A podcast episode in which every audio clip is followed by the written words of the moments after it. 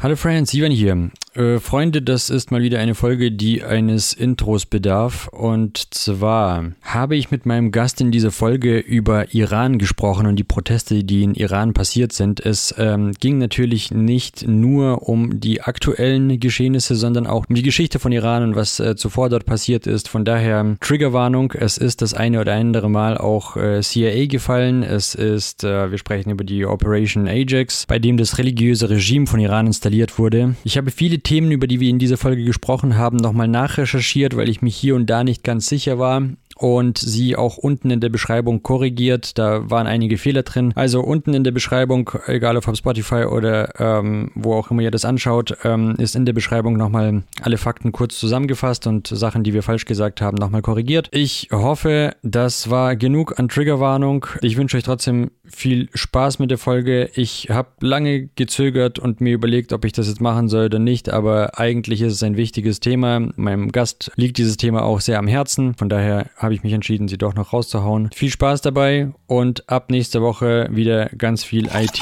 und ganz viel Technik. Peace!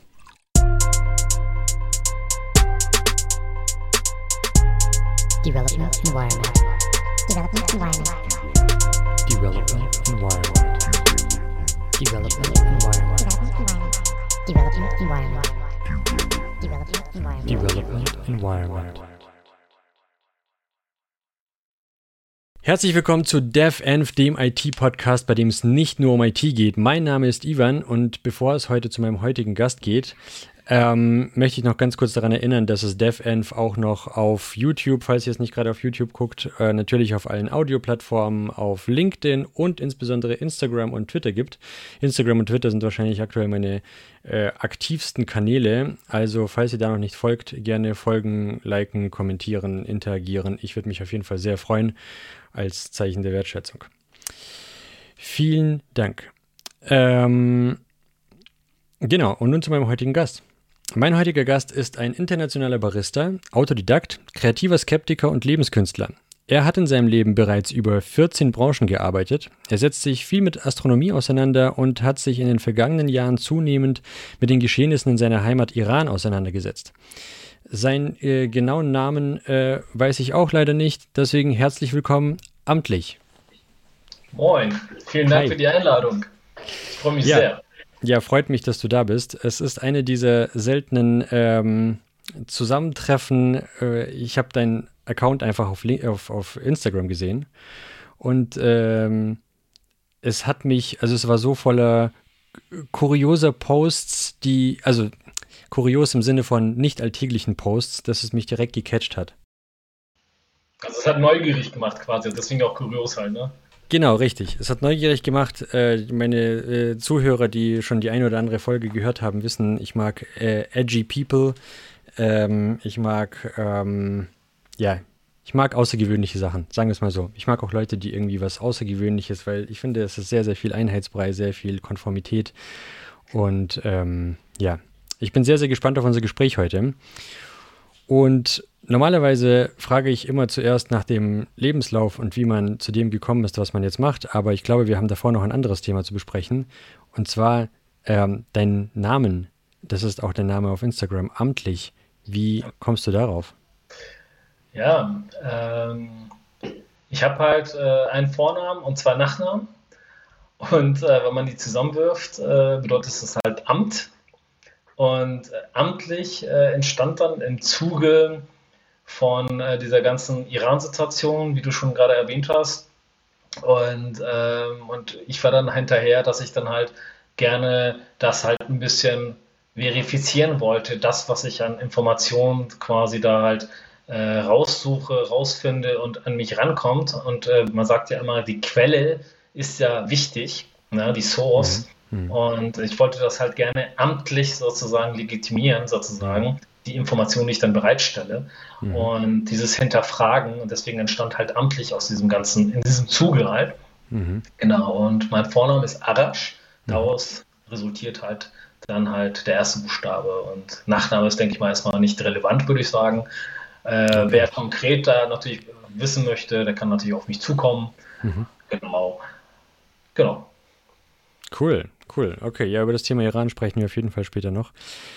Ähm, dann, äh, ja, dann eben, dann eben meine klassische erste Frage. Du bist oder warst Barista sehr, sehr lange Zeit, glaube ich. Richtig. Ähm, du warst schon mal zu Gast in einem anderen Podcast, da hast du auch gesagt, dass du eben internationaler Barista warst. Das heißt, du warst international tätig als äh, Barista. Ähm, wie wie kam es dazu? Wie wird man Barista? Wie wird man Barista? Ähm, ich denke mal, eine Prise äh, Leidenschaft muss äh, zu dem, was man ja macht, äh, da sein. Ähm, bei mir war das halt, dass äh, dadurch, dass meine Eltern halt äh, um 92 äh, bis 94 ein eigenes persisches, iranisches Restaurant hatten, kam ich halt ein bisschen in die Gastronomie in Verbindung. Und wenn man bedenkt, Iran war ja ein Kaffeeland, bevor es irgendwann halt zum Teeland wurde. Und das Witzige daran halt ist, ähm, aber dazu komme ich später ähm, noch auch nochmal, wenn, äh, wenn mir Wobei, nee, ich kann das eigentlich jetzt schon anfangen. Das passt ja zu dem Kaffee eigentlich. Ähm, ähm, ich war halt im Iran gewesen dann 2015. Ich springe mal kurz in den Kaffeebereich ein bisschen nach vorne. Ähm, und dort war ich halt als äh, Jurymitglied eingeladen worden für die erste nationale Barista-Meisterschaft im Iran. Und ähm, genau, und dort hatte ich auf der Messe, äh, hatte ich dann halt einen älteren Mann, der dann halt meinte, warum macht ihr diese ganze äh, Zirkus hier mit dem Kaffee und der Veranstaltung und dann, äh, wir sind doch ein Teeland und was hat denn Iran mit Kaffee zu tun? Und, und dann habe ich ihm kurz erklärt, meinte so, ja, aber wenn Sie doch ähm, Ihren Tee trinken, wo gehen Sie hin? Und auf Iranisch heißt halt äh, dieses Haus, wo er dann hingeht, heißt Kaffeehaus, also mhm. Und Rahwe bedeutet auf Iranisch halt äh, Kaffee. Und er meinte so, ich gehe ins Kaffeehaus. Ich so, ja, richtig, sie gehen ins Kaffeehaus, nicht ins Teehaus. Und dann hat er kurz überlegt, meinte, stimmt, ich gehe eigentlich immer ins Kaffeehaus und trinke aber Tee. So, und das kommt halt aber auch durch die Situation, weil das seit Jahren irgendwann nicht mal äh, Kaffee groß serviert wurde, weil sowohl auch in Europa als auch im Iran damals wurde Kaffee verboten, weil Kaffee so durch den Koffein halt anregt und durch diese Anregung die Leute politisch hinterfragten und Co. Und deswegen wurde dann Kaffee in den Häusern verboten. So. Okay, krass. Na, ähm, das ist halt so ein bisschen die Kombination dadurch. Ähm, jetzt nochmal zurückzuspringen, wie ich zu dem Kaffee konkret gekommen bin und wie man halt Barista wird. Naja, Barista ist halt ähm, irgendwo, man muss es wissenschaftlich rangehen. Ne, es wird am Ende eine Wissenschaft, aber wenn du es wirklich präzise machen möchtest und gut machen möchtest. Ähm, und auf der anderen Seite, man wächst halt rein, wie die Pflanze selbst, die halt wächst quasi und am Ende man halt die Frucht hat, hat quasi das Ergebnis, äh, das Aroma, den Geschmack sozusagen diese Leidenschaft, wenn man sich mit verbindet, wächst man halt so. Und ich bin halt durch die Gastronomie dann äh, 99 äh, in die Gastronomie-Szene halt ein bisschen reingekommen, habe dann in diversen Szene-Gastronomie ähm, in Hamburg dann halt gearbeitet und bin dann irgendwann durch eine Rösterei, die dann halt auch mit Farmern Kontakt hatte, in Berührung gekommen, wo ich dann den nächsten Level mit Kaffee dann halt Verbindung äh, bringen konnte. Und das war dann halt die Spe Specialty Coffee nennt sich das, wo man halt bestimmte äh, tatsächlich Grades, sozusagen eine Benotung von Kaffeebohnen, quasi wie die sortiert wurden und wie sie verarbeitet wurden, geröstet wurden, quasi dann zu tun hatte. Und dann gibt es natürlich auch einen nächsten Level, wo man halt für Meisterschaften solche Kaffeebohnen halt aussucht, die dann teilweise nur allein der Rohkaffee ein Kilo 500 Euro kosten kann den man natürlich dann röstet, Krass. der wirklich präzise sortiert wird, also wirklich fein säuberlich so ausgearbeitet wird, dass jede einzelne Bohne einen bestimmten sauberen Charakter der, der eigentlichen Frucht wiedergibt, sozusagen. Ne? Und äh, ja, und das hat mich einmal fasziniert. Und, und ich meine, ein Gastronomie ist ja generell, dass man halt mit in Kommunikation, in soziale äh, Engagement oder in Austausch kommt mit Menschen. Und beim Kaffee ist es nochmal einen noch drauf, weil durch den Kaffee, wenn man dann wirklich zelebriert und dem Gast das halt nach vorne bringt und sagt, hier bitte dein Kaffee, man sagt nicht, hier trink den Kaffee, mach da mal Zucker rein oder Milch rein, da gehst du richtig wirklich in die Materie rein. Und ich habe das Glück gehabt, dass ich, naja, ich habe es auch ein bisschen forciert irgendwo, weil ich dann gesagt habe, ich habe ähm, hab den Drang, den Wunsch, wirklich qualitativ Kaffee anzubieten. Ich möchte meinem Gast etwas hinlegen, dass er dann noch Wochen danach noch darüber nachdenkt, was aber den, äh, den wie sagt man, äh, das Echo dahinter war dann noch krasser, weil viele Freunde und Gäste, die ich dann hatte, immer wenn sie irgendwo das Wort Kaffee gehört, gerochen oder gesehen haben, mussten sie als erstes immer an mich denken. Und ich wurde immer dann halt getaggt oder äh, Story, Posts und so. Und das war halt super spannend.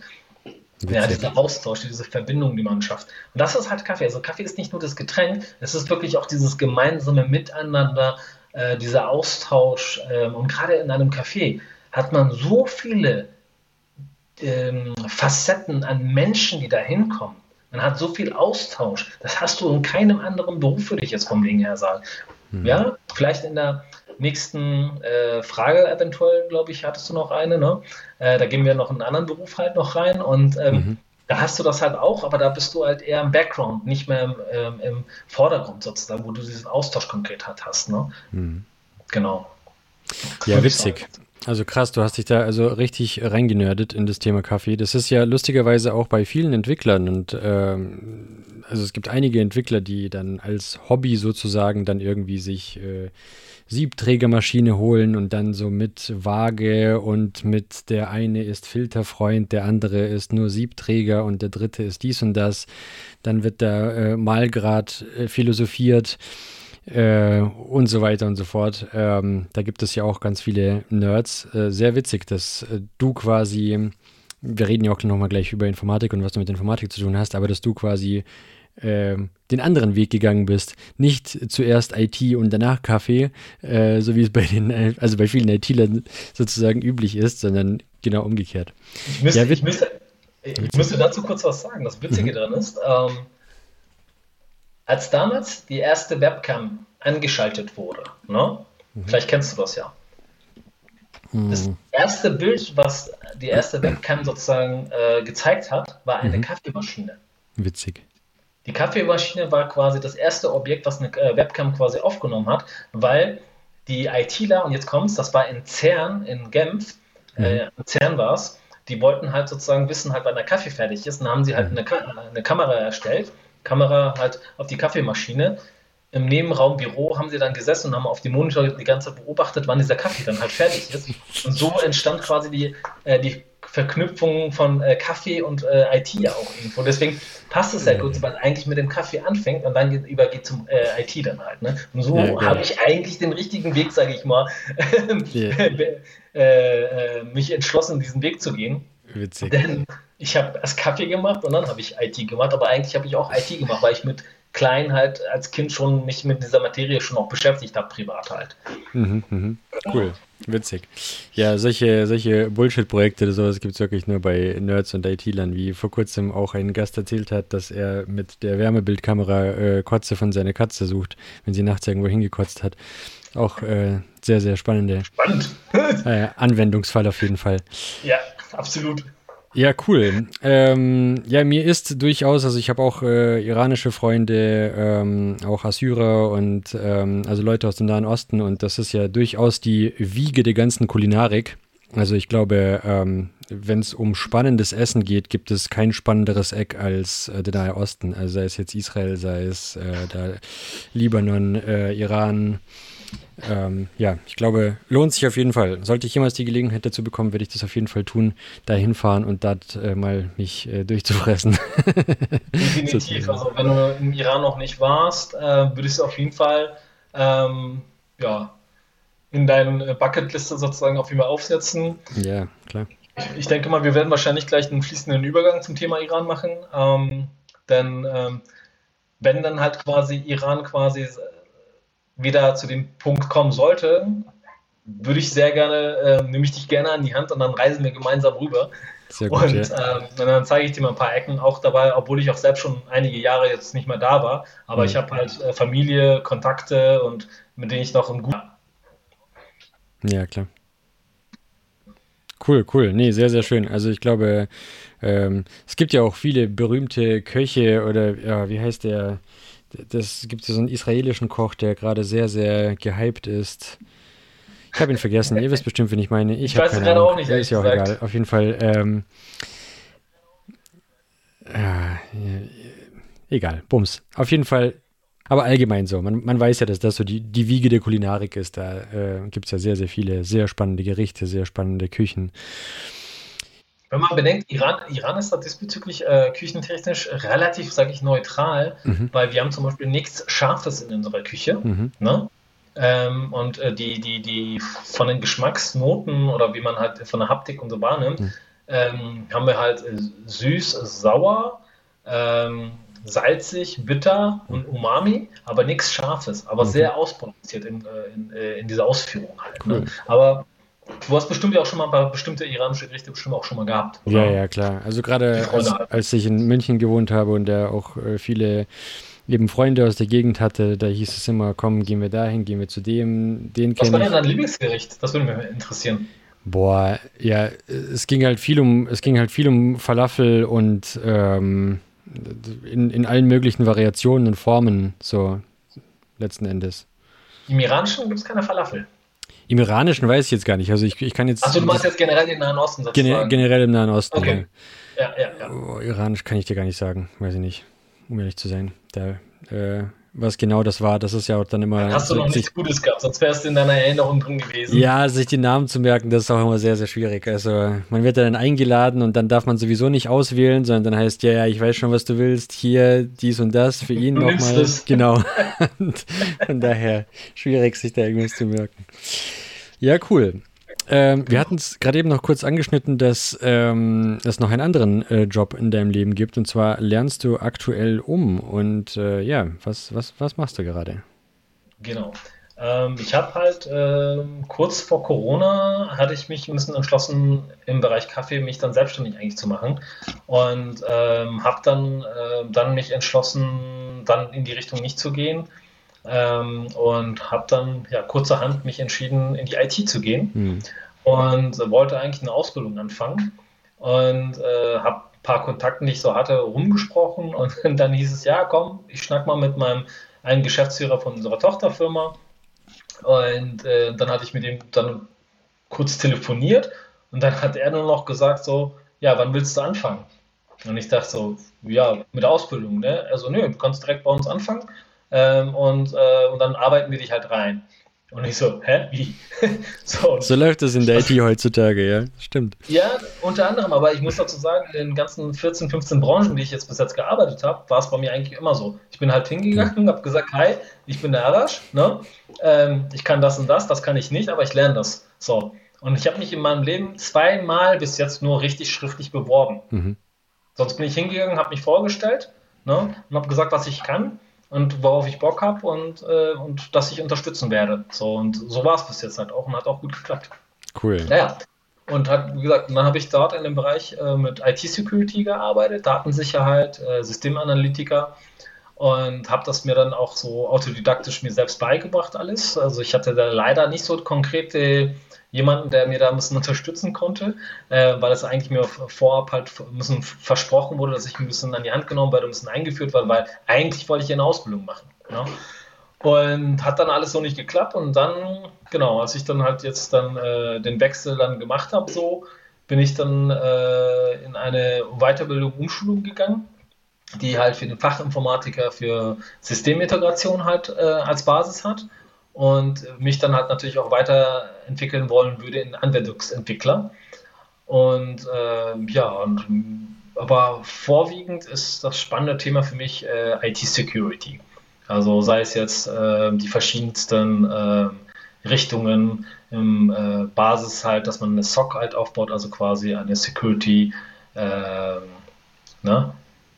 Operation Center, mhm. genau, SOC ähm, und dann halt in den Bereich sozusagen zu gehen. Und äh, ich hatte auch mir über die Jahre, die paar Jahre hatte ich mir ein paar Kontakte auch zu Europol zum Beispiel ähm, gemacht und, äh, und in Kontakt. Zwar rege am Schreiben gewesen jetzt, aber zumindest habe ich dann Kontakt und von diversen äh, IT-Security-Firmen von der Schweiz aus, äh, Dänemark, Deutschland, ein paar Kontakte gemacht. Ich habe nur dann halt gemerkt, natürlich dadurch, dass ich jetzt keine richtige Ausbildung da gemacht habe, fehlte mir natürlich gewisse Troubleshooting-Aspekte ähm, mhm. ähm, und halt auch die Routine halt an sich. Aber so äh, dieses, dieses Gefühl, wie IT funktioniert, die Logik dahinter, die Mathematik, mhm. dieses Gespür, was, wie und warum, ist halt gut da. Deswegen konnte ich halt auch ein bisschen in dem Sales-Bereich ein bisschen halt auch aktiv werden, also im Consulting ein bisschen, auch wenn ich jetzt nicht diese direkte halt habe. Und da habe ich auch schon ein paar Sachen gemacht und vor allem auch äh, für diese eine Software, ähm, wo ich dann halt äh, was mitgemacht hatte, hatte ich innerhalb von sechs Monaten, äh, sieben Monaten ein Zertifikat, das erste Zertifikat gemacht und gehörte zu den ersten 500, die es gemacht haben. Ähm, Und spannende war halt, als ich dann später dann gesehen habe, dass die Anforderungen, um dieses Zertifikat zu machen, müsste man drei, mindestens drei Jahre Berufsausbildung in dem IT-Security halt, also Systemadministration, Administration halt haben oder beruflich drei Jahre gearbeitet haben und sechs Monate mit der Software gearbeitet haben, um diese Prüfung eigentlich zu bestehen. Mhm. So, ich habe aber nur sieben Monate, weil ich in der Firma erst mhm. und hatte mit dieser Software eiskalt reingesprungen und gearbeitet und dann habe ich dann die Prüfung entsprechend gemacht und zack, dann hatte ich das. Und dann haben mir auch ein paar Leute angeguckt, so, hey, wie hast du das gemacht? ich so, naja, meine Freundin, damalige Freundin, hat ein bisschen drunter gelitten, weil ich teilweise 16 bis 18 Stunden am Rechner hing am Tag. Mhm. Da war ich auch, zwar dann mitten in Corona halt, ne? Mhm. Ähm, und äh, von zu Hause die ganze Zeit aber äh, hatte schon seinen Vorteil natürlich dann, dass ich dann halt dieses Zertifikat dann hatte. Und war der Einzige auch in der Firma zu dem Zeitpunkt. Das war auch äh, ein bisschen witzig. ja. ja. Da sieht man aber auch wiederum diese ganzen Sales-Gespräche und diese ganzen Sales-Angaben äh, von Softwareherstellern, von wegen, äh, ich meine, die müssen sich natürlich auch sehr wichtig machen, deswegen müssen die auch äh, solche äh, ja. Sachen angeben wie, ja, mindestens 100 Jahre Berufserfahrung, weil sonst versteht man unsere super komplizierte Software dann nicht und dann ähm, ja, es ist cool, dass sich. wusste es nicht und gemacht. Ja, genau. Es ist cool, dass du dich, dich, davon nicht abschrecken lässt und nicht einfach von dem, was da geschrieben steht, irgendwie abschrecken lässt, sondern einfach äh, machst. Das ist wie diese berühmte Story von äh, Physiker haben rausgefunden, dass die Hummel irgendwie physikalisch nicht fliegen kann. Gut, dass die Hummel das nicht weiß. Richtig. Genau. Ähm, genau, davon hatte ich auch gehört. Ja. Es gibt ja auch, es gibt auch ein japanisches Sprichwort. Ich komme nur leider auf das Sprichwort nicht. Vielleicht findest du es und kannst das halt textlich irgendwo noch einarbeiten. Mhm. Ähm, es geht halt darum, dass äh, die Japaner eine gewisse Einstellung halt haben. Ähm, wenn der eine sagt, ich, ich kann das nicht, da sagen die anderen nicht, hey, das, das geht nicht so. Mhm. Ne? Die sagen, hey, wenn er es nicht kann oder nicht geschafft hat, warum sollte ich das nicht schaffen? Mhm. Ne? Also diese Attitüde hat, denke ich mal, auch die Japaner auch zu diesem Status gebracht, was sie einfach jetzt einfach haben. Hm. Diese, dieses akkurate, ihre Produkte so schön und gerade und wirklich auch funktional aktiv an den Markt zu bringen, an den Menschen zu bringen. Das funktioniert. Hm. Ne? Ja, also, ja, ja. Es ist ein Mindset, es ist immer ein Mindset am Ende. Ja, definitiv. Ja, Mindset ist, ist äh, sehr viel, sehr, sehr viel, das stimmt. Genau. Das stimmt allerdings. Ähm, so, genau. Das heißt, du machst jetzt die äh, Ausbildung zu, zu was genau? Genau, System, also Fachinformatiker für Systemintegration wäre das dann. Für Systemintegration, okay. Aber du interessierst dich generell für Forensik, für IT-Sicherheit, für äh, die ganzen Geschichten. Ganz genau. Ich habe mir auch da Bücher dazu halt geholt äh, für äh, Linux sozusagen, Forensik. Mhm. Und IT-Handbuch hatte ich mir damals auch geholt. Jetzt habe ich natürlich diese, durch die Umschulung haben wir das neue Modell bekommen. Das ist von dem Sascha Kersken, kennst du wahrscheinlich. Nee. IT-Handbuch äh, bei Rheinberg. Und witzig war, der hat bei Instagram ja auch gar nicht so eine große Followerschaft in dem Sinne. Ich weiß nicht, ob das gewollt ist. Und ich hatte halt äh, ihn halt äh, quasi gefollowt und äh, das Buch, das neue Buch dann Foto gemacht in meiner Hand und dann hat er sich voll drüber gefreut und hat es gleich gepostet. Und ähm, es war halt witzig, weil ich jemand, der halt richtig voller Kopf mit so Thematik und Co. halt ist, hat das dann sozusagen realisiert und das fand ich ein bisschen witzig. Und in dem Sinne, hi Sascha. Sehr cool. Genau. Wie, wie, äh, wie heißt der Kollege mit Nachnamen? Kersken. Kersken, okay, alles klar. Das, genau, Sascha Kersken.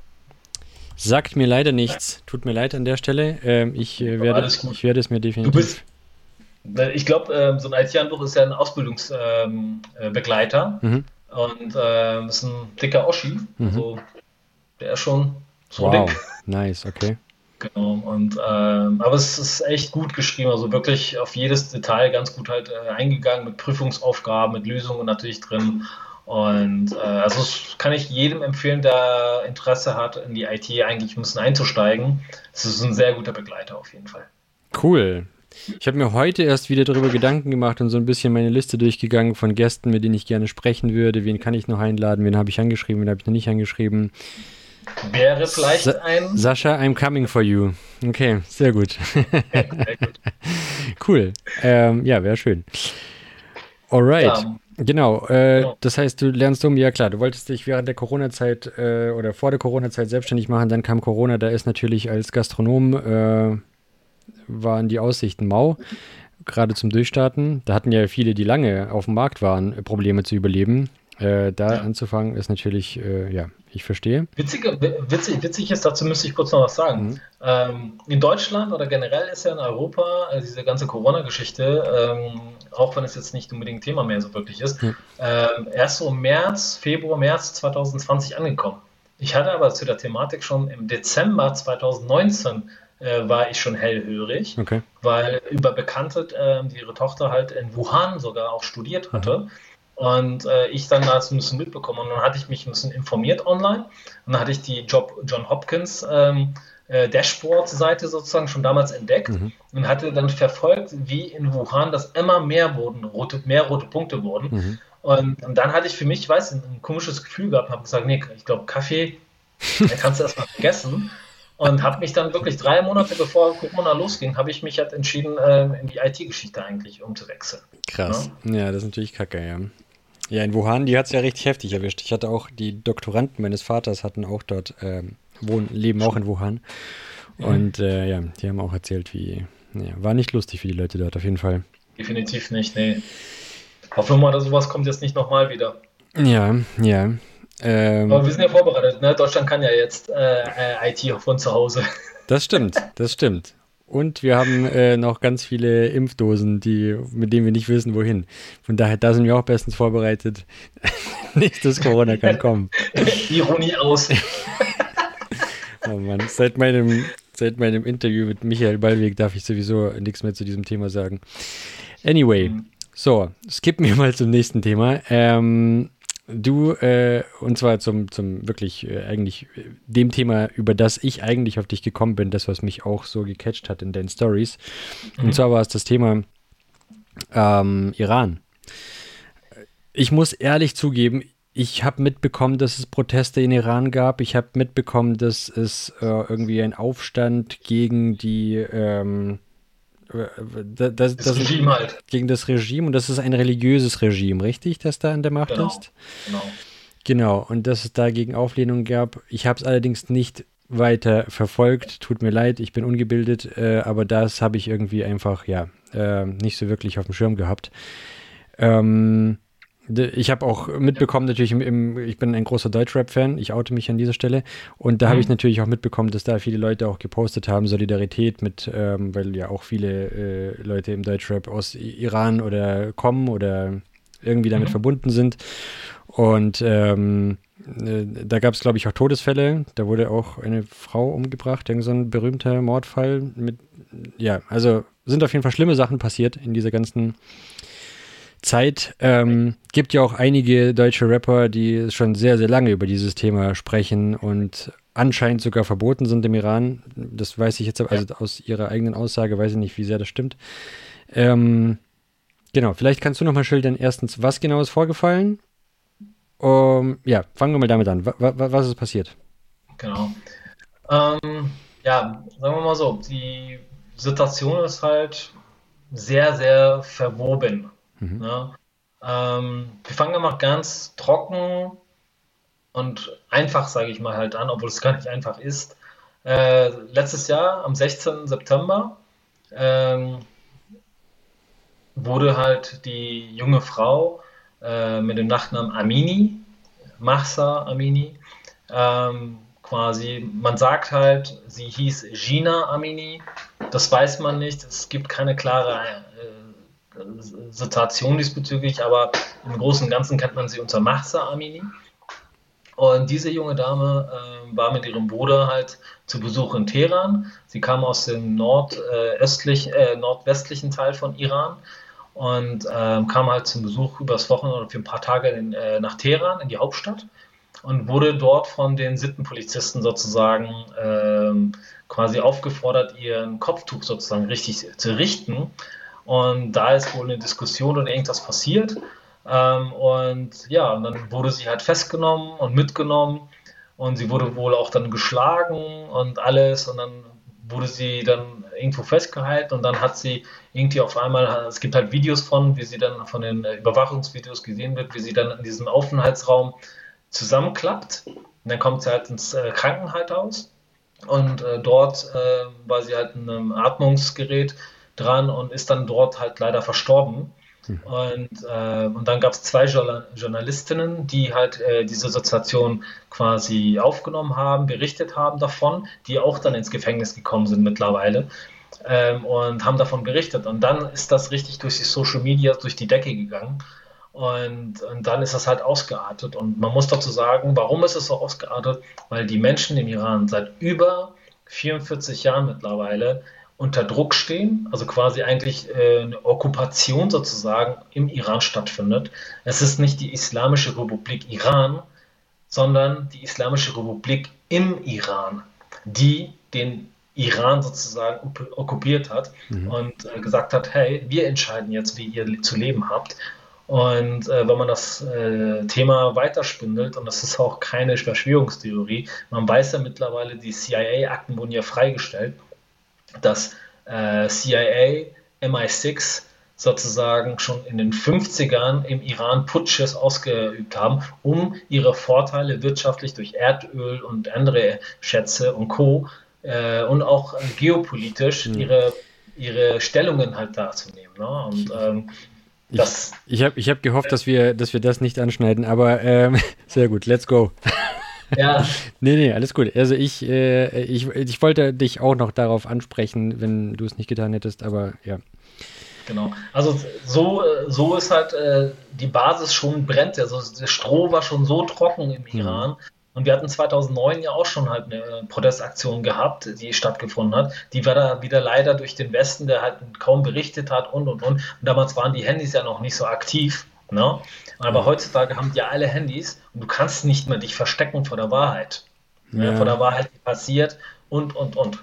Ne? Ähm, ja, Iran steht seit vielen, vielen Jahren unter Sanktionen. Mhm. Ähm, wieso ist das so? Also ich weiß noch, ich erinnere mich noch ganz vage, eine Zeit lang ging Ahmadinejad mal äh, durch die Presse und äh, Fernsehen und so weiter. Das war ja der Präsident, richtig? Vor. Genau. Genau. Ähm, immer wieder Vorwürfe. Was, was ist da los? Also wieso, was ist deine Theorie oder was ist die offizielle, ähm, was ist die offizielle äh, Stellungnahme dazu? Äh, ich weiß noch, damals hieß es irgendwie Atomwaffen, Atomanreicherung, Urananreicherung im Iran, aber ja. damit wurde ja dann relativ schnell wieder ruhig, weil ich glaube, das war circa zur selben Zeit, als Colin Powell gesagt hat, dass es in Irak äh, doch keine ABC-Waffen gab. Oder kurz danach war das.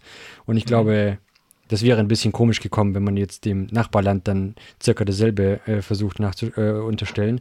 Ähm, mhm. So, bevor ich jetzt aber weiter hier anfange, meine ähm, Verschwörungstheorien zu verbreiten, erzähl du bitte nochmal.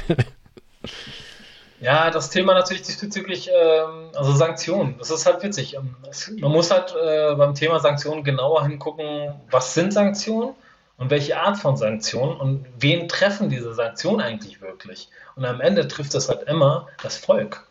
Nicht die Regierung, nicht, ähm, sagen wir mal, die, die Ebene, die halt äh, wirklich Geld hat, die mhm. trifft das natürlich nicht immer. Ne? Es trifft immer wirklich die, die halt kein Geld, keine Möglichkeiten, keine ja, äh, finanziellen Rückhalt halt haben, mhm, trifft das halt leider.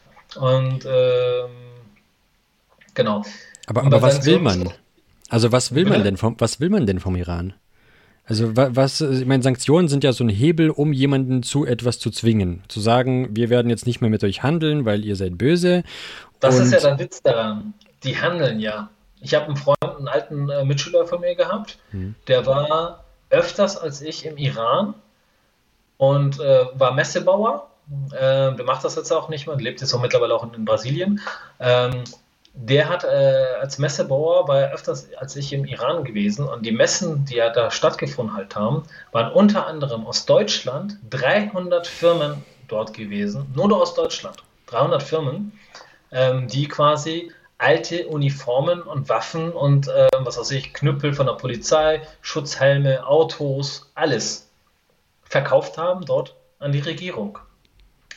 Siemens und Nokia hm. haben Software verkauft, ähm, die, mit der du instant, also wirklich instantly, auf dem Handy bist du eine, eine SMS schreiben, nicht Smartphones, ne? Mhm. Noch die Handys, wo du halt Nokia 3310 zum Beispiel, mhm. Du schreibst eine SMS und die konnten mit dieser Software direkt gucken, was die gerade schreiben, während sie schreiben, noch nicht abgesendet. Mhm. Während sie schreiben, konnten sie mit dieser Software auf den Handys gucken, was sie schreiben. Also wirklich Überwachung pur. Mhm. Ne? Mhm. Und das nennt sich nicht Sanktion. Das ist nicht für mich Sanktion. Ja gut, ich weiß Sanktion, natürlich nicht, ob, ob, ob, Finnland und, und äh, Deutschland da Deutschland. irgendwie auch Sanktionen gegen äh, Iran Klar, haben. Deutschland hat auch Sanktionen gehabt. Okay. Aber es ist, also das, das man natürlich, das eine ist natürlich Politik, das andere ist der Handel. Wir wissen ja auch alle, dass Sanktionen immer umgangen werden. Und trotzdem, komischerweise, in allen Ländern der Welt kannst du ja. trotzdem alles bekommen. iPhones gibt es auf der kompletten Welt. Auf, in keinem einzigen Land gibt es kein iPhone. Das kann noch so sanktioniert sein. Also, dass Handel getrieben wird, äh, ist klar. Aber ich meine trotzdem, also was will man denn vom Iran? Will man das, was, was soll er denn machen? Was, man, muss, man muss geschichtlich gucken. Wo liegt Iran? Iran liegt in einer, Älte, in einer Route, die schon über tausende Jahre alt ist. Die mhm. Seidenstraße. Mhm. Ja? Handel. Ja. Na, klar, diese, heutzutage wird man über Schiffe und Flugzeuge jetzt natürlich vieles machen. Aber Iran liegt in einem geopolitischen Bereich, also in einem Bereich, äh, Gar, Erdgas, Erdöl, hm. Ne? Zweite, dritte äh, reichste Erdöl weltweit. Hm. Ja? Aber das, das, das, das, kann man ja nicht offiziell kommunizieren. Da gibt es doch bestimmt. Natürlich nicht, das machen sie natürlich nicht. Das wird immer drumherum gemacht. Deutschland hat zum Beispiel allein 1,2 Milliarden Euro letztes Jahr bezahlt für Erdöl. Ja. Aus ähm, dem Iran. Und weißt du, welche Bank damit äh, rumhantiert hat, die Transferleistung gemacht hat? Hm. Die LBBV. Äh, w, LBBW aus Baden-Württemberg. Mhm. Ich habe da, ich habe ja letztes Jahr war ich ja sehr aktiv bezüglich Iran mhm. und habe sehr viel recherchiert und habe ich da halt angerufen, weil die, ähm, wie heißt die Post noch? Äh, Israel Post oder so, wie heißt das? Gibt es da halt eine Nachrichtenseite. Kann und die hatten das gepostet, habe dann recherchiert, geguckt und dann da habe ich dann mit der Bank halt angerufen und gesagt, ja, wer ist denn zuständig für euch für den Mittel, Mittleren Osten und Co. Mhm. Und dann habe ich mit der Person erstmal telefoniert und hat dann, ja, wir sind dafür zuständig, ja, wir haben Transferleistungen gemacht und man sagt, ja, können Sie mir das mal per E-Mail schicken? So, nein, können wir nicht. Aha, mhm. so. Ja, da, und dann habe ich dann daraufhin habe ich mal geguckt, was man über die BaFin sozusagen und in Düsseldorf äh, steuertechnisch da ein bisschen Druck machen kann, was da passiert, weil eigentlich sind, ist der Iran diesbezüglich ja äh, sanktioniert, weil keine Bank darf mit dem Iran halt arbeiten. Ne? Hm, hm, Aber hm. warum dürfen dann halt zum Beispiel eine LBBW äh, in Kontakt treten und Transferleistungen stattfinden lassen? Und dann war 2019 ein Treffen von Klaus Ernst von den Linken äh, mit dem, äh, mit dem äh, wie heißt er noch gleich? Ich habe den Namen jetzt nicht drauf, mhm. aber der, ja. der Botschafter vom, ähm, von der Islamischen Republik in Berlin waren 2019 äh, im Juli, 27. Juli, und haben ein Treffen gehabt äh, mit äh, Wirtschaftsleuten aus dem Iran, die hier in Deutschland und Österreich teilweise leben. Und der eine weiß ich noch, Vasiri heißt er, der hat ähm, äh, für eine Firma KMT, äh, soll eine medizinische Firma sein und ich habe über jemanden, den ich hier in Hamburg kenne, das ist der Vater von einem Mädel, was ich dann halt für den Demonstration kennengelernt hatte, der wiederum kennt den persönlich und der ist eigentlich für Erdöl zuständig. Mhm. Ja, das heißt, die kommen im Namen von anderen Firmen, arbeiten unter dem Teppich, im wahrsten Sinne unter dem Perserteppich in dem Fall, äh, arbeiten sie halt sozusagen mit anderen Themen und dann finden da Transferleistungen statt, wo Deutschland finanziell unterstützt, Deutschland äh, aktiv mit dabei halt ist. Und hm. das nennt man ganz kurz gesagt Doppelmoral und heuchlerisch, was da passiert. Das ist ganz, und das Thema ist auch super gefährlich. Ich hatte ja, ja selbst auch, ich hatte selbst ja, weil ich so aktiv war, hatte ich auch Morddrohungen bekommen und hatte auch mit dem ähm, LKA hier in Hamburg äh, zwei, drei Monate zu tun gehabt. No? Also. Wieso ist der Iran? Also erstens, ich, ich, ich weiß, ich nerv jetzt vielleicht mit dieser Frage. Ich will bloß nein, nein, nach wie vor, ich will bloß nach wie vor verstehen, was denn die offizielle, weißt du, es gibt jetzt zum Beispiel Sanktionen gegen Russland, da ist es ganz klar, man möchte, dass dieser Krieg aufhört. Es gibt irgendwie Sanktionen gegen äh, Korea, da möchte man, dass die Grenzen aufgemacht werden, dass äh, ja, äh, dass äh, Transparenz geschaffen wird. Das nee, du hast es aber schon selber gesagt, deswegen äh, mit dem Atombomben. Ach so, okay, es geht, ja, es genau. geht um die Uraneinreichung. Okay, genau. alles klar, okay. Also Weil das, zum Beispiel, es hieß ja, man darf ja nicht über 84 Prozent, also bei 84 Prozent mhm. Anreicherung hat man mhm. schon eigentlich ähm, so viel angereichert, dass man Atombomben bauen kann. Und Witz, der Witz ist jetzt, vor einigen Monaten hat der Iran schon 84% Uranerreicherung erreicht. Mhm. Okay. So, da frage ich mich, ist das eine komplette Zirkus, was da uns da äh, vorgespielt wird? Ja, die dürfen das halt nicht, aber am Ende haben sie es jetzt doch. Und was passiert denn jetzt? Mhm. Nur der Punkt halt ist, Iran ist historisch so krass verbunden mit den Ländern, die halt eigentlich Feinde sind, mhm. dass da niemals Krieg stattfinden wird. Beispiel Israel. Mhm. Israel hat, nach Israel ist der größte jüdische Community, hm. ist im Iran, in Yazd, okay. in der Stadt Yazd. Krass. Die größte Community okay. nach Israel ist im Iran. Und die, die, die, die, ähm, in der Tora und im Christ, äh, in der Bibel ist es notiert sogar, ähm, äh, dass halt die den Iranern, den Persern quasi in der Schuld stehen. Warum? Weil der damalige König, der, Kur, ähm, der Kurush der Große, mhm. der hat die die, die Juden damals vor den, aus den Händen der Babyloniern gerettet mhm. ne? und denen ihre Freiheit, ihre Religion und ihre Arbeit wieder zurückgegeben, hat gesagt, jeder Mensch ja, hat. Aber okay, krass, dass im, in, im, im Land, das so islamisch geprägt ist, dass es dort eine riesige jüdische Community gibt. Ja, weil. Iran ist halt ein Vielvölkerstaat schon gewesen, immer. Mhm, mh, ne? Und äh, Iran bedeutet ja Land der Arier. Und diese ganzen Völker, die im Iran sind, ja, sind ein Volk der Arier sozusagen. Mhm. In Deutschland würde man das jetzt sagen, der Arier, wie jetzt Nazi, bla bla bla. Stimmt nee, halt klar. nicht. Das ist halt, ja.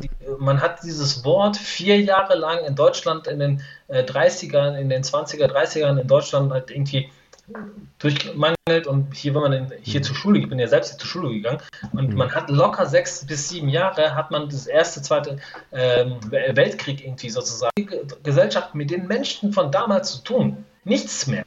Na? Ne? Man sollte aus der Geschichte lernen und nicht die Geschichte wie Butter die ganze Zeit aufs Brot schmieren. Mhm. Man sollte es verstehen ja. und wenn man etwas halt für die Zukunft ändern möchte, sollte man daraus halt lernen. Und das sollte ja. man auch gerade für den Iran halt machen. Wir haben halt zum Beispiel diese ganzen äh, äh, ja, extrem religiösen Moslems im Iran, die denken, äh, ein Land zu führen, was sie nicht tun. Die stellen irgendwelche Bauern, ohne jetzt die Bauern irgendwie als blöd darzustellen, ähm, an die Macht, die überhaupt keine Ahnung haben von Finanzwesen, Gesundheitswesen und, und, und, und. Deswegen bricht die ganze Wirtschaft, das ganze Leben da auseinander.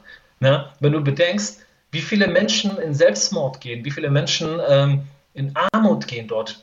Die, die haben ein Lohngehalt, ja. Durchschnittsgehalt von 150 Euro, zahlen aber genauso viel wie wir hier für etwas zahlen. Na?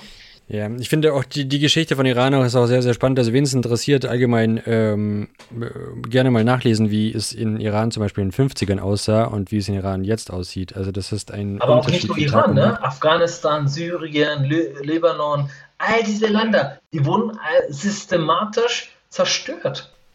Ja. Über, über Jahrzehnte zerstört. Da, da also, da, also man muss da schon, also wenn man sich da ein bisschen mehr beschäftigt, siehst du wirklich diese Muster, die dahinter sind, was da durch, äh, ja, durch USA und Co. Also das ist natürlich jetzt der Oberbegriff, aber im Grunde sind es halt die ganzen Firmen dahinter stecken, die großen ja. Firmen, die halt ihre Lobbys halt haben und Geld machen wollen, na, wie diese ganzen Rockefeller, Soros und, und, und ähm, die halt so viel Geld haben, dass Geld einem denen nicht wichtig ist, sondern Macht und Kontrolle und Information. Mhm. IT, Informations, ne? Information ist im wahrsten Sinne des Wortes der Schlüssel zur Macht und zur Kontrolle. Ne, und da kommen ja. wir halt, also du, du siehst, das, das ist so alles verwoben miteinander.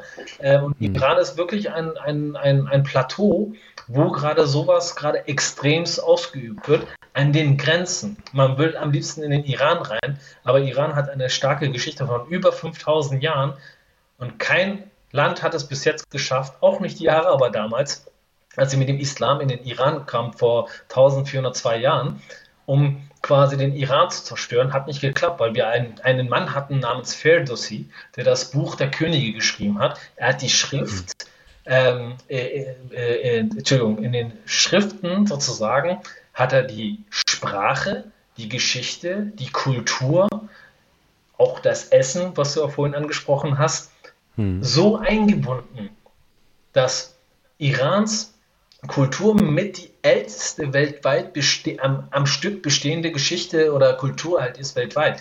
Viele Kulturen sind teilweise kaputt gegangen, weil äh, übernommen. Waren Babylonier nicht die Vorgänger der Perser oder was? Das waren die Sumerer. Die Sumerer, okay. Genau, die Mesopotamien sozusagen. Das war ja damals das Persische Reich auch gewesen. Ja, ja, ja. Genau. Okay, okay, stimmt, stimmt. Genau. Ja, krass, krass. Also, ähm, also es, es, ist sehr verboten, um nochmal auf deine Frage nochmal konkret bezüglich dieser ganzen Sanktionen zu gehen. Ähm, hm. Es ist nicht einfach zu beantworten, weil es gibt die offizielle, heißt ja Atombomben, ne, wird hier kreiert und die dürfen das halt nicht, ja. sie sollten das nicht, weil das ja ein terroristisch aggressives Land halt ist. Entschuldigung, wer hat dann halt äh, diese Menschen da auf den Tisch gesetzt? Das waren die Franzosen, die Khomeini 1979 in den Iran gebracht haben, mit der Hand von MI6 und CIA und Co. Ne? Das gleiche ist ja. in den 50ern mit Mossadegh passiert.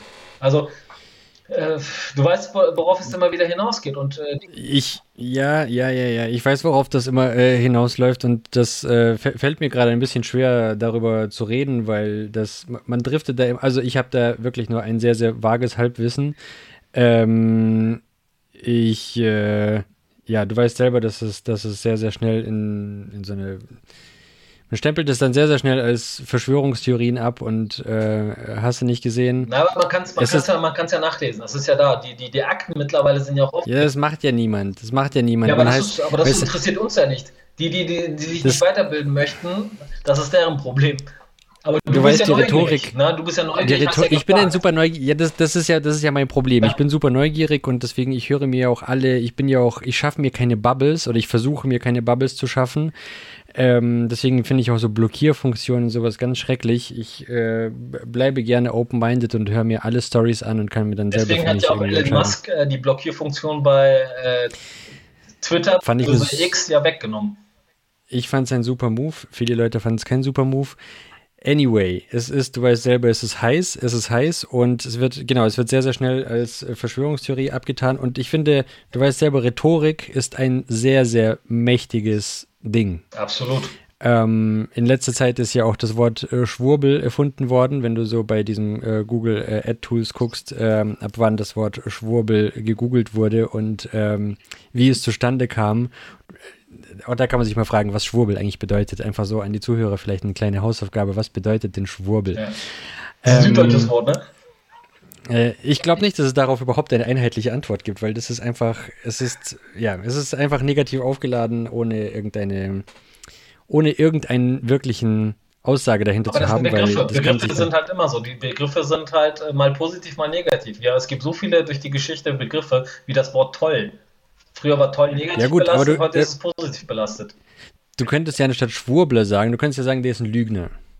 Aber dann müsstest du halt belegen, dass er gelogen hat. Ja, das ist die Grauzone halt. Du, Du könntest sagen, er ist, er bedient sich alternativer äh, Informationsquellen. Da müsstest du aber halt auch erstmal differenziert daran gehen und sagen, was sind denn diese alternativen ähm, Quellen und so weiter und so fort. Und Schwurbel ist halt ganz einfach. Schwurbel ist, der ist ein Schwurbler. Punkt. Das ist halt, der ist, der ist ein Depp. Das, ja gut, das ist äh, ja die Sarkastik dahinter, ne? Ja, ja, über Sarkasmus habe ich hier auch schon mal geredet. Aber gut, also das wird eine heiße Folge mit einer Triggerwarnung davor, das sage ich dir. Du, die Leute, die, die Leute müssen angeregt werden. Wir, wir, wir sind deren Koffein, weißt du? Ja, ja, ja, ja. Man, ich, man muss da wirklich aufpassen mit dem Anregen. Das ist äh, heutzutage alles sehr, sehr. Äh, noch eine Frage, eine Frage noch zu, zu Iran. Ja. Wieso ist Iran so gefährlich? Wieso ist Iran, ich, man hört das von keinem anderen Land wie von Iran, ja. dass es ähm, seine, äh, wie nennt man das, Leute im Exil sozusagen, ähm, auch außerhalb der Landesgrenzen verfolgt. Also ich habe vorhin mal diese Deutschrap-Ding äh, angesprochen. Ähm, da gibt es ja auch einige Leute, die sagen, dass dafür, was sie in Deutschland sagen über Iran, äh, dass sie dafür Probleme in Deutschland aus Iran bekommen. In welcher Form auch immer, kann ich jetzt leider nicht mehr wiedergeben, aber das hat Belasch gesagt, das hat Animus gesagt, das haben mhm. einige Leute gesagt. Ich kann es bestätigen, ich habe selbst Erfahrungen gemacht. Das ist krass. Wie kann ein Land, das in Sanktionen lebt, also okay, gut, das kann trotzdem irgendwie äh, agieren, aber ich habe das von keinem anderen. Die also haben niemand, eine 155, Afghane, der, die haben eine 155.000 starke ähm, Gruppierung, die vernetzt ist, deutschlandweit. Aber 155.000 was? Menschen ja. oder was? Oder? 155.000 ah, Mann stark. okay. sind, sozusagen. Mhm.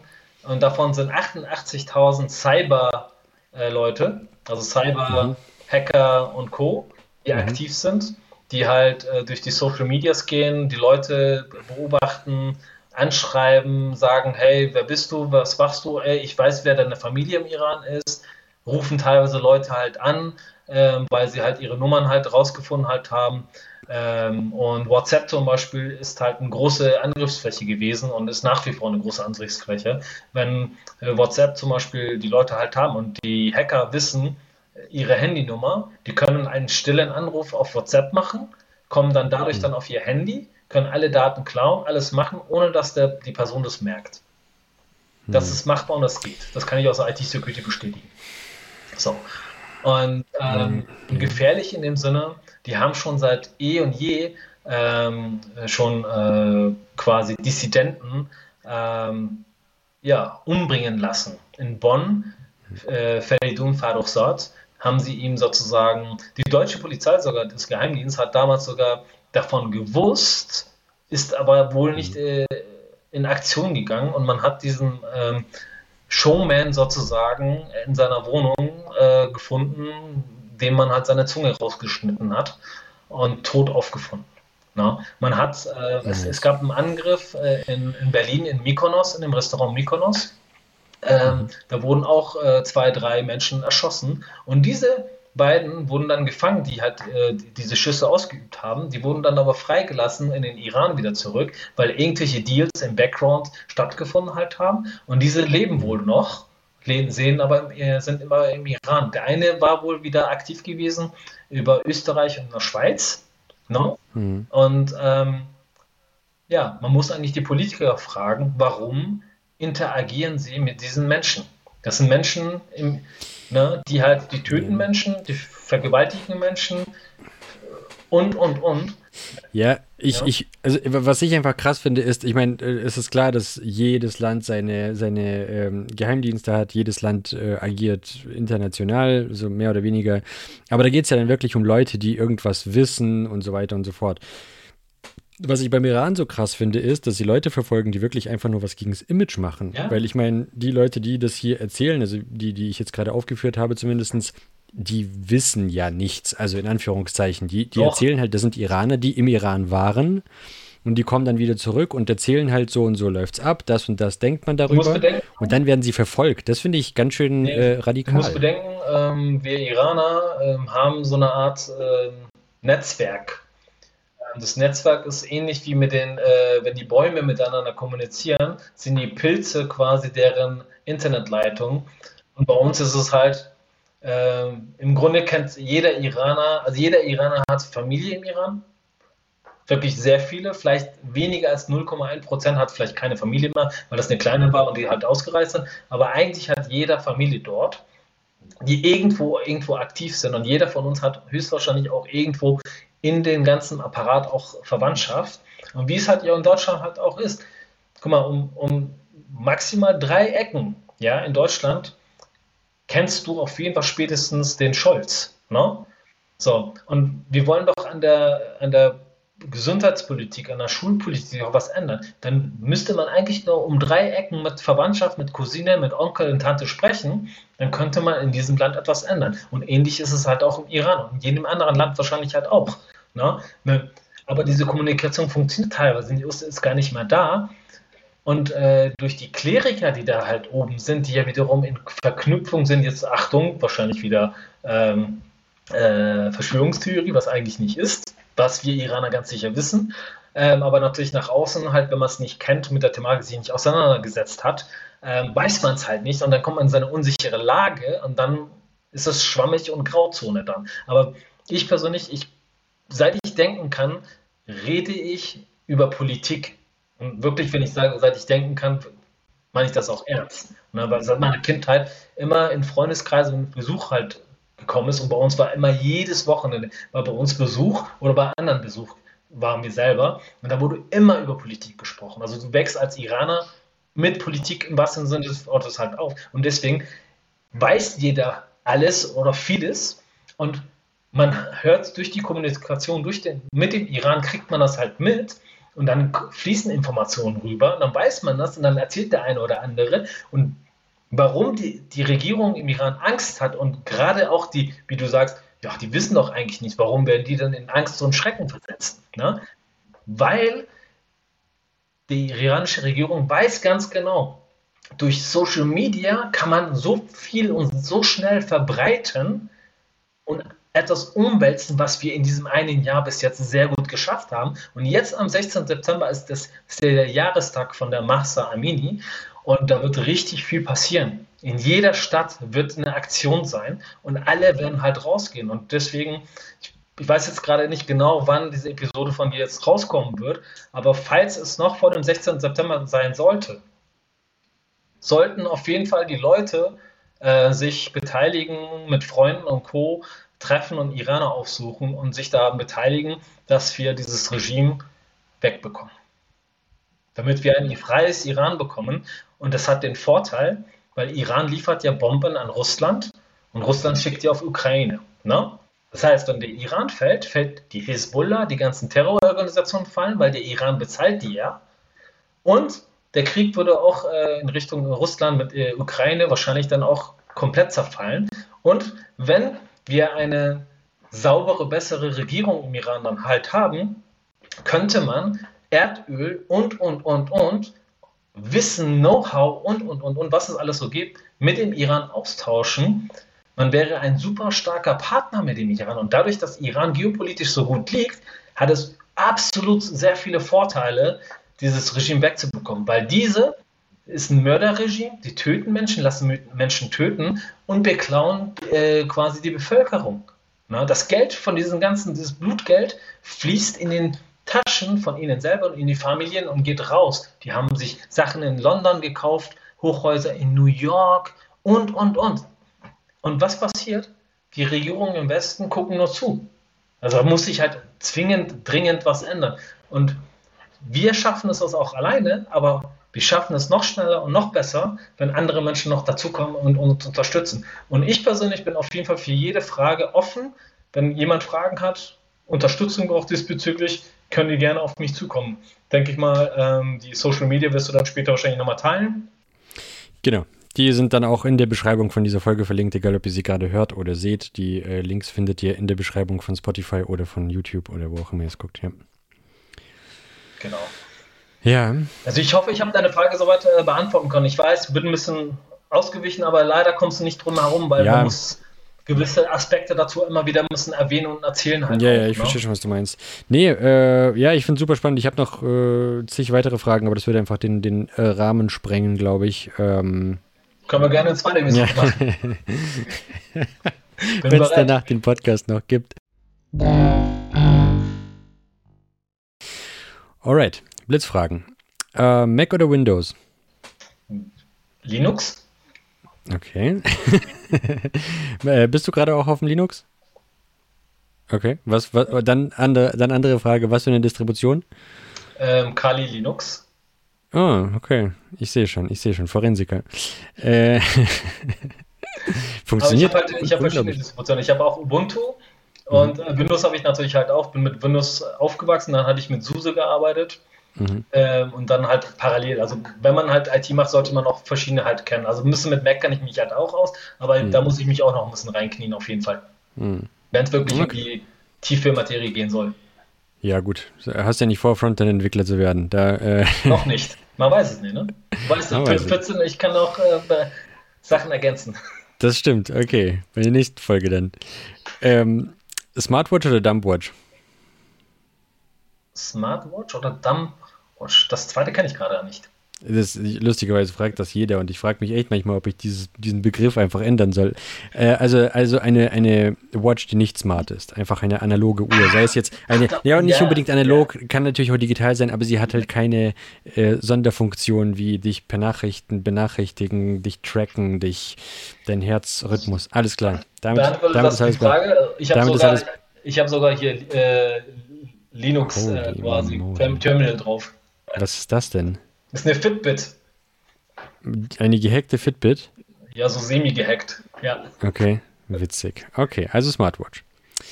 Alright. Äh, Light Mode oder Dark Mode? Dark Mode. Man muss ja effizient sein, ne? Und sch ja. Äh, schonen für die Augen. Ja, das stimmt. Wobei auch dazu gibt es verschiedene, äh, verschiedene Studien, was da schon da ist und was nicht. Aber okay, ich verstehe. Dark Mode. Ähm, Team Dark. Ähm, Spaces oder Tabs? Hm, Spaces, Tabs. Ah, ich würde sagen 50-50. Okay. Was, was, die Sprache, was die Sprache für Anforderungen hat. Genau. Verstehe, okay. Äh, äh das ist eine Frage für dich sehr, sehr wichtig. Kaffee oder Tee? Beides. Ja, bist du auch, bist du auch Teetrinker? Ich trinke auch sehr gerne Tee. Also da bin ich auch sehr, sehr spezifisch. Also ich trinke selten bis gar nicht Teebeutel, also wirklich frisch mhm. aufgegossen dann. Mhm. Das zelebriere ich dann halt auch richtig. Mit Temperatur drauf geachtet, äh, Wasser gefiltert. No? Cool. Gibt es eigentlich, äh, ist, fällt das in den Bereich Barista oder ist Barista wirklich nur für Kaffee? Nö, ich habe als Barista natürlich auch mit Kaffee. Also man muss ja natürlich den Begriff Barista nochmal kurz angucken. Würde ich jetzt ganz kurz machen. Ja. Barista kommt ja aus dem Italienischen, bedeutet im Grunde Barkeeper. Ne? Jemand, der sich halt um die Bar quasi Bar. kümmert. Mhm, mh. So, und hat sich dann halt über die Jahre durch die ganzen Barista-Meisterschaften, Barista-Aktionen ähm, in den Kaffeebereich etabliert. Aber eigentlich, wenn du irgendwo in einem Café arbeitest, bereitest du auch Tee zu. Also, mhm. ähm, genau, und wie ich ja schon erzählt habe, ich bin ja als Kind mit Tee aufgewachsen, aber auch mit mhm. Kaffee. Also mhm. ist es, ich würde sagen, eine gute Balance. Ne? Es gibt einen Kaffee, kannst du auch natürlich gut schlafen damit. Auch mit mhm. Tee kannst du gut schlafen und mit beiden kannst du auch wach werden, je nachdem, was für einen Tee oder Kaffee du trinkst. Ja, stimmt. Okay, cool. Spannenderes Projekt oder besseres Gehalt? Boah, das ist eine schwierige Frage. Das ist eine echt schwierige Frage. Wie mein Boxtrainer sagen würde, wenn es einfach wäre, würde ich selber beantworten. Ja, ich, ich würde ich würd sagen, ein spannendes Projekt, weil ich persönlich bin halt äh, sehr autodidaktisch. Hm. Und wenn ich ein spannendes Projekt habe und es das so verinnerlicht habe, ähm, kann ich mir auch vorstellen, dann auch äh, Coaching darin zu machen und dann kann ich entsprechend hm. das Geld nehmen, wie ich dann brauche. Hm. Ja? Okay, cool. Lustigerweise hätte ich dich auch so eingeschätzt. Ähm, Desktop oder Laptop? Hab beides. Was favorisierst du? Ja, Laptop ist natürlich halt, äh, ich, ich, mag, ich sage mal so, ich mag es dynamisch. Ne? Mhm. Also entsprechend wäre eigentlich Laptop schon eher das Passende. Ne? Okay. Aber okay. natürlich, wenn man halt was äh, Aktives, Workstation-technisch was machen möchte, dann ist natürlich Desktop das Beste, was ich aktuell jetzt nicht so up-to-date bin, aber äh, soll sich dann in Zukunft ändern. Okay, cool. Äh, Homeoffice oder On-Site? Hm, wenn ich es mir aussuchen könnte, auf jeden Fall Home bzw. Remote. Mhm. Weil es okay. eigentlich zurzeit einfach keinen Sinn wirklich macht, eigentlich im Büro zu sein, weil der Arbeitgeber hat ja eigentlich viele Vorteile ja auch dadurch. Aber ja, ja, ja, da scheitert man sich ja gerade aktuell sehr doll. Und die großen Firmen schreien ja wieder alle wieder zurück in die Firmen zurück. Ne? Hm. Ja, das stimmt. Ähm, ja, ich, ich frage mich einfach nur so, ähm, für, für, dich so, was empfindest du als, was empfindest du am entspanntesten irgendwie, oder was heißt entspanntesten, was empfindest du vielleicht am, als produktivsten? Was liegt dir einfach näher am Herzen? Also, ich meine, äh, wenn man natürlich konkrete Kollegen hat, die wirklich auch äh, vernünftig den Austausch und die, äh, äh, ja, einfach die, dieser Austausch einfach da ist. Ne? Nicht, dass es mhm. nur dieses berufliche halt ist, dass man die Balance hat zwischen kollegialem Austausch und beruflichen Austausch. Ähm, dann würde ich natürlich sagen Büro. Aber ähm, dadurch, dass viele gar nicht mehr das können, dieses Soziale irgendwie, und man kennt es ja aus der IT leider, äh, ich musste die Erfahrung auch machen, als ich dann in dieser IT-Branche dann angefangen habe zu arbeiten, dass ich da zwei Teamkollegen hatte, die äh, ich nicht einmal die Kamera in dieser ganzen Corona-Zeit angemacht haben. Ich wusste nicht, wie die aussehen. Die haben auch mhm. selten zu wenig geredet. Und, mhm. äh, und das fand ich halt ein bisschen komisch. Ne? Und ich, der ja, jemand, der aus der Gastro direkt in die IT springt, fand das total dämlich, weil ja, ja. ich brauchte diesen sozialen Kontakt irgendwo. Ne? Mhm. Aber mittlerweile sage ich, okay, wenn ich eh Konzentration brauche, weil ich ein bisschen so ein bisschen diesen Mix mit Richtung ADHS ein bisschen auch habe, ähm, ist es halt so, ist es für mich Homeoffice doch besser, weil dann kann ich das so einteilen für mich, ähm, mhm. ich das brauche und dann die Peak-Momente, wo ich mich konzentrieren kann, auch so nutzen. Das heißt, ich bin produktiv A und B, wenn ich dann halt den Austausch brauche, kann ich ja immer noch vielleicht ins Büro gehen, sofern das überhaupt da bereitgestellt ist. Ne? Ja, verstehe, verstehe. Genau. Alright. Ähm, ja, eine gewisse, eine gewisse, äh, wie sagt man da, Etikette, äh, Remote-Etikette muss natürlich schon vorhanden sein, so mit Kamera anmachen und so. Genau, genau. Cool. Ähm, Notizblock oder Handy? Handy. Ja? Ich habe früher Notizblock gehabt, aber ähm, ich merkte, ich brauche das auch digital, äh, auch überall erreichbar. Und Notizblock verlegst du auch mal. Hm. Irgendwas passiert dann halt leider damit. Ne? Ist mir dann sehr oft passiert, dass ich dann äh, mehrere Notizblöcke angefangen habe. und äh, ja, und Handy ist halt natürlich äh, Software wie äh, Notiz, wo du dann halt auch synchronisieren kannst vom, Re äh, vom Rechner zum Handy und du hast es überall, also definitiv Notiz. Äh, Handy. Ja, Handy. Also Notiz auf dem Handy, genau. Ja, ja, verstehe. Okay, cool. Genau. Und dann, ja, genau. Äh, und dann last but not least, Smartphone, Fluch oder Segen? Definitiv Segen. Ja? Ja, weil ähm, hängt immer wieder vom Mindset ab. Ne? Ähm, weil wenn, wenn, wenn Fluch wahrscheinlich äh, ist die Tendenz wahrscheinlich in die Richtung gemeint, äh, diese Sucht, dass man die ganze Zeit mit dem Handy klebt, ins Bett geht. Ähm, dann liegt dann aber in tiefen psychologischen daran, dass die Leute irgendwas an sich selbst nicht repariert halt haben und nicht konkret bearbeitet halt haben oder verarbeitet haben.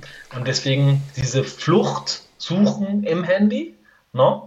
Und mhm. sei es egal, was sie da konkret machen, ob es jetzt Spiele-Apps sind, äh, Dating-Apps sind, ähm, ähm, ähm, was auch immer, oder sich Filme suchten oder was auch immer, mhm. ne? oder Shopping oder ne? Ich sehe es als Segen. Also man hat mit dem Handy hat man wirklich das gesamte Weltwissen in seiner Hand. Mhm. Ist nicht nur zum Fotos machen, Selfies und Instagram und Posten und Influencer. Leute, nimmt dieses Handy als Mehrwert.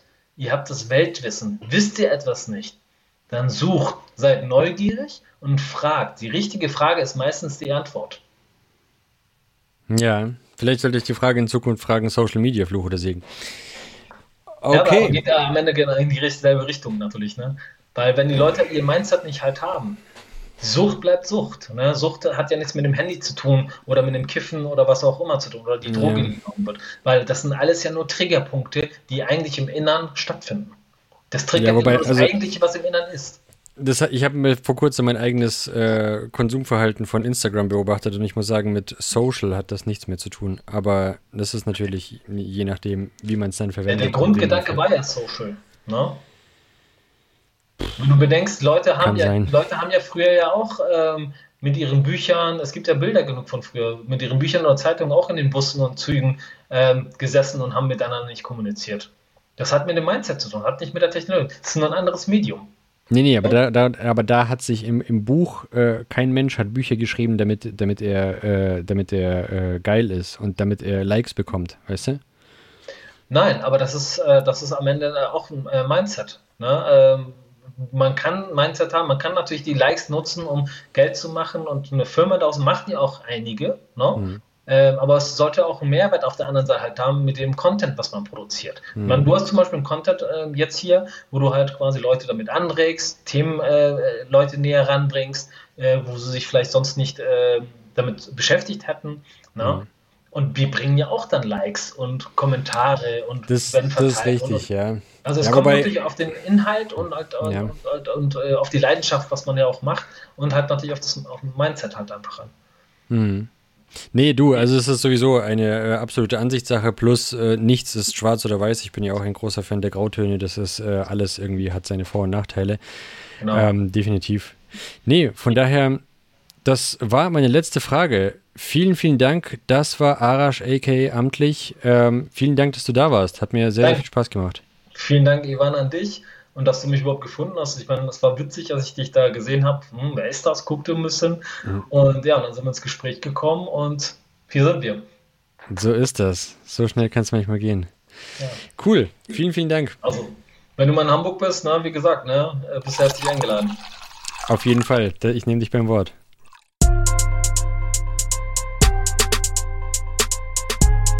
Development Environment. Development Environment. Development environment. Development environment. Development environment. Development environment. Development environment.